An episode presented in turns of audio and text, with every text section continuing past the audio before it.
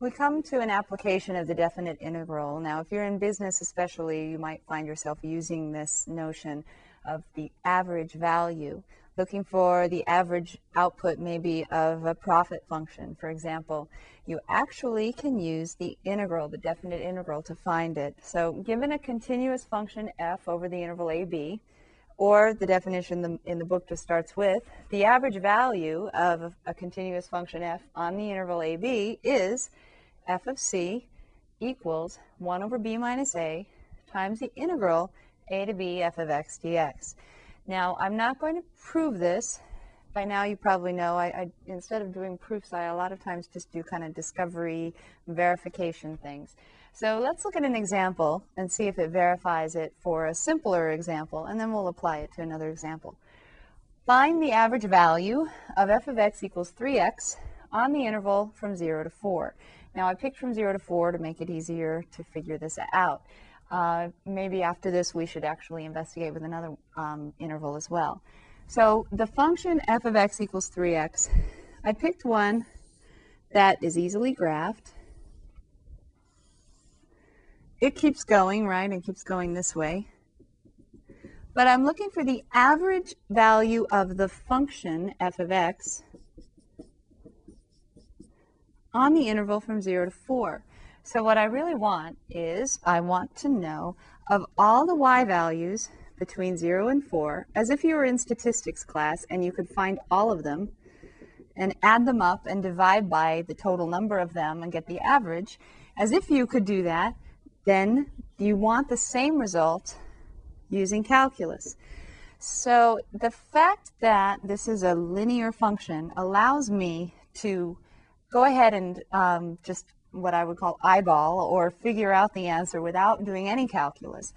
The first y value is 0. The last y value is what?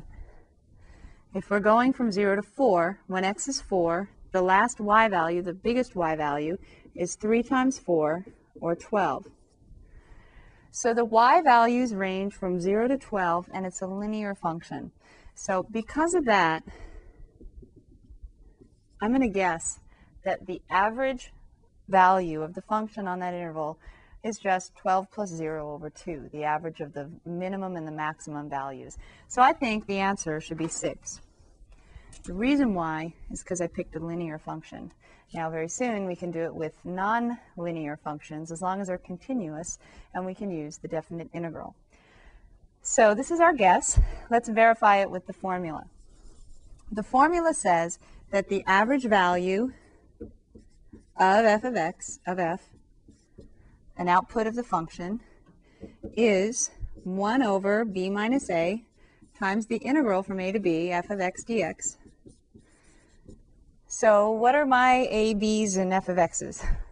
a is 0, and b is 4. So my average value is 1 over 4 minus 0.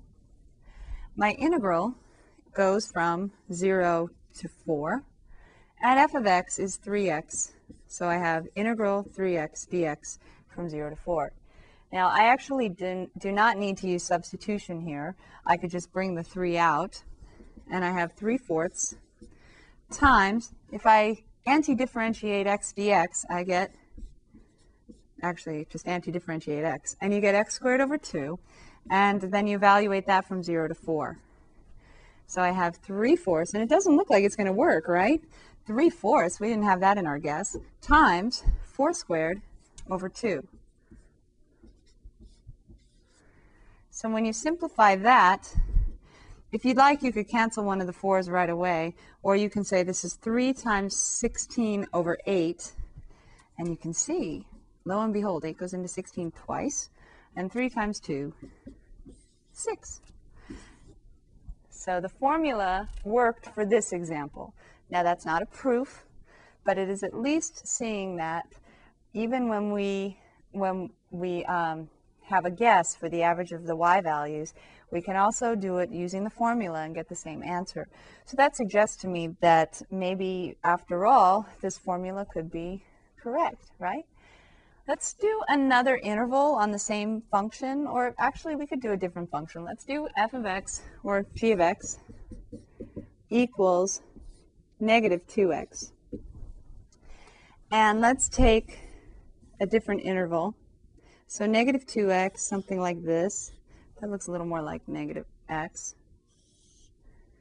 And what interval? Maybe from 1 to 5? So now we want the average of the y values on that interval from 1 to 5. So then I have to say, okay, well, the smallest y value is negative 2, and the largest y value is negative 10, right? 5 times negative 2. So maybe, oh, did I pick a bad example or what? This average of these two is what? Uh, negative 2 to 10. If you uh, add those two numbers together and divide by 2, you get negative 6 again. I don't know if that's right, but um, the average of those two values, yeah, negative 2 to 6 is 4 steps, and negative 6 to negative 10 is another 4 steps. Maybe negative 6? I don't know. Let's see. 1 over b minus a. 1 over 5 minus 1. Oh, and I look, I have the same b minus a too. So much for being spontaneous. Now I go from 1 to 5, negative 2x dx. So I have 1 fourth 1 to 5, and then negative 2x squared over 2 evaluated from 1 to 5, just skipping straight ahead to that antiderivative. So using the fundamental theorem and canceling those 2's, I have negative x squared over 4 from 1 to 5, which is negative 25 fourths minus a negative 1 fourth. Got to be careful with the signs. Look what that is, negative 25. Negative 25 minus a negative 1 fourth, negative 24 fourths, negative 6. So even though we had a, a, different interval and a different function, and obviously the sign is the opposite, we see that we can get the average value when it's linear two different ways, just taking the average of the, the, smallest and largest y values, or using the formula with the integral. Now this again, this is not a proof, but uh, the idea is for you to have an intuitive understanding so that when you use it, it makes, it makes sense to you. Um, I, there are some very good treatments of this also in the book. I'm going to leave it at this for now in terms of verifying. And I'm going to show you how to use it with a function that you might not be able to figure out the average value in your head. So let's look at this example here. We have find the average value of f of x equals x cubed on the interval negative 1 to 2. Now, if you want to draw a picture, you have x cubed again. My apologies for the same function. Negative 1 to 2. Now, what we're doing is we're finding an average value of the function. It's not finding the area. Now it's related to finding the area. It's basically finding the area and dividing by delta x, right? b minus a. Uh, well, not quite delta x. The length of the interval. So it's similar, but the output is really just an average y value somewhere on the graph. Now, if I just use the formula, the average of f of x, average of f, is 1 over b minus a. Careful with the signs. 2 minus negative 1. You have a length, a width of the interval of 3. Integral negative 1 to 2 x cubed dx. So it's very easy in practice. Now, understanding where the formula comes from is, is another matter, but it's not impossible to understand. If you think about area divided by the width, it should make sense that because the area of a rectangle, I'll explain that in a second. Before I jump ahead of myself, one third x to the fourth over 4, negative 1 to 2. So one third times x to the fourth over 4, evaluated from negative 1 to 2. When I evaluate that integral, I have 1 12th times 2 to the fourth, which is 16, minus negative 1 to the fourth, which is just 1. So I have 1 12th times 15, or 15 twelfths, or 5 fourths. Now let's investigate the smallest y value and the largest y value and see what we get. The smallest y value on that interval is just negative 1 cubed, which is negative 1. The largest y value on the interval is 2 cubed, which is 8. Now what's the average of 8 and negative 1?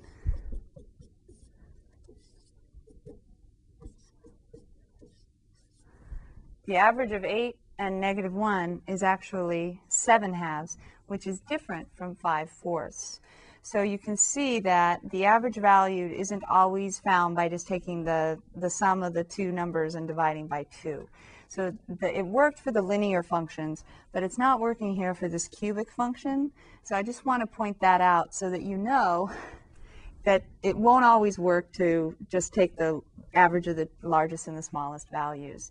So then we really do need calculus. We need 1 over b minus a times the integral from a to b f of x dx. So if you have 7 halves on your notes, make sure you cross it off or make a little note to you. It does not give the appropriate answer, the average value. All right, I started to mention how you could intuitively look at the average value using the idea of, of rectangles. If you think about the fact that if this is a continuous function, there does exist a value c somewhere on the interval from a to b, where if you take f of c and you multiply that times b minus a, you're going to get a rectangle that has exactly the same area as the area under the curve. So there exists, because it's a continuous function, and again, I'm not proving this, but there exists a value c in the interval from a to b where if you take f of c times um, b minus a, that'll give you the integral from a to b f of x dx. Now I'm using a, a positive, sorry, non-negative function on the interval a to b just to make it easier intuitively. The area under the curve from a to b is equal to some f of c, the height of a rectangle, times the width b minus a for some value c in the interval. There exists a value in the interval, an x value, between a and b, where if you take f of c there and you make a rectangle out of f of c and the width b minus a, you will have exactly the same area as the area under the curve, meaning this little extra part right here in the rectangle is exactly equal to this little part right here that we missed. Now my drawing's off just a little bit. I just tried to pick a value that was the average value. You can see I should have actually moved it up just a little right here so that the extra part of the rectangle would be a little bigger and the extra part under the graph would be a little smaller. But it's pretty close, right? There, because it's a continuous function and, and because I'm making it easier by making it uh, non-negative, I can see that there's probably an x value where if I take f of x, make a rectangle with that and b minus a, I have the same area. Now, if you if you divide both sides by b minus a,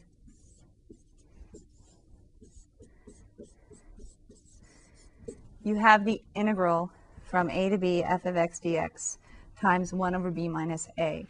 And that's f of c. Now, the thing that I have not proven is that this is the average of the y values on that interval. And I'm not going to prove it right now, as long as it's intuitive to you that it would make sense that the average of the y values would be the place where your rectangle, the area of the rectangle equals the area under the curve. So I'm the first one to admit that I'm doing a lot of what I used to call in graduate school hand waving. We used to call that when our instructor would just, or our professor would just kind of write on the board and say, it's obvious, right? You kind of wave your hands along. say, see, see, see, it looks right.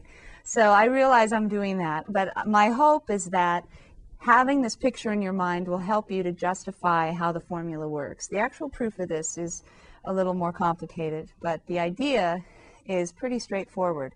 You're finding an average of outputs of a function on an interval where the function is not necessarily linear and however it does need to be continuous so that you know this c exists somewhere on that interval. Now the process of finding is really easy. you just take your integral on the interval and then divide by b minus a, and that gives you your average y value. And the possibilities, especially in business, are endless because a lot of times you want to know on average maybe what your profits are. Um, and maybe um, it's easier to use integration than to actually try to find them if your profit function is anything more than just linear. Or average revenue for the same matter, or average costs, right? That's just a minor example, and there are many more that you can look at.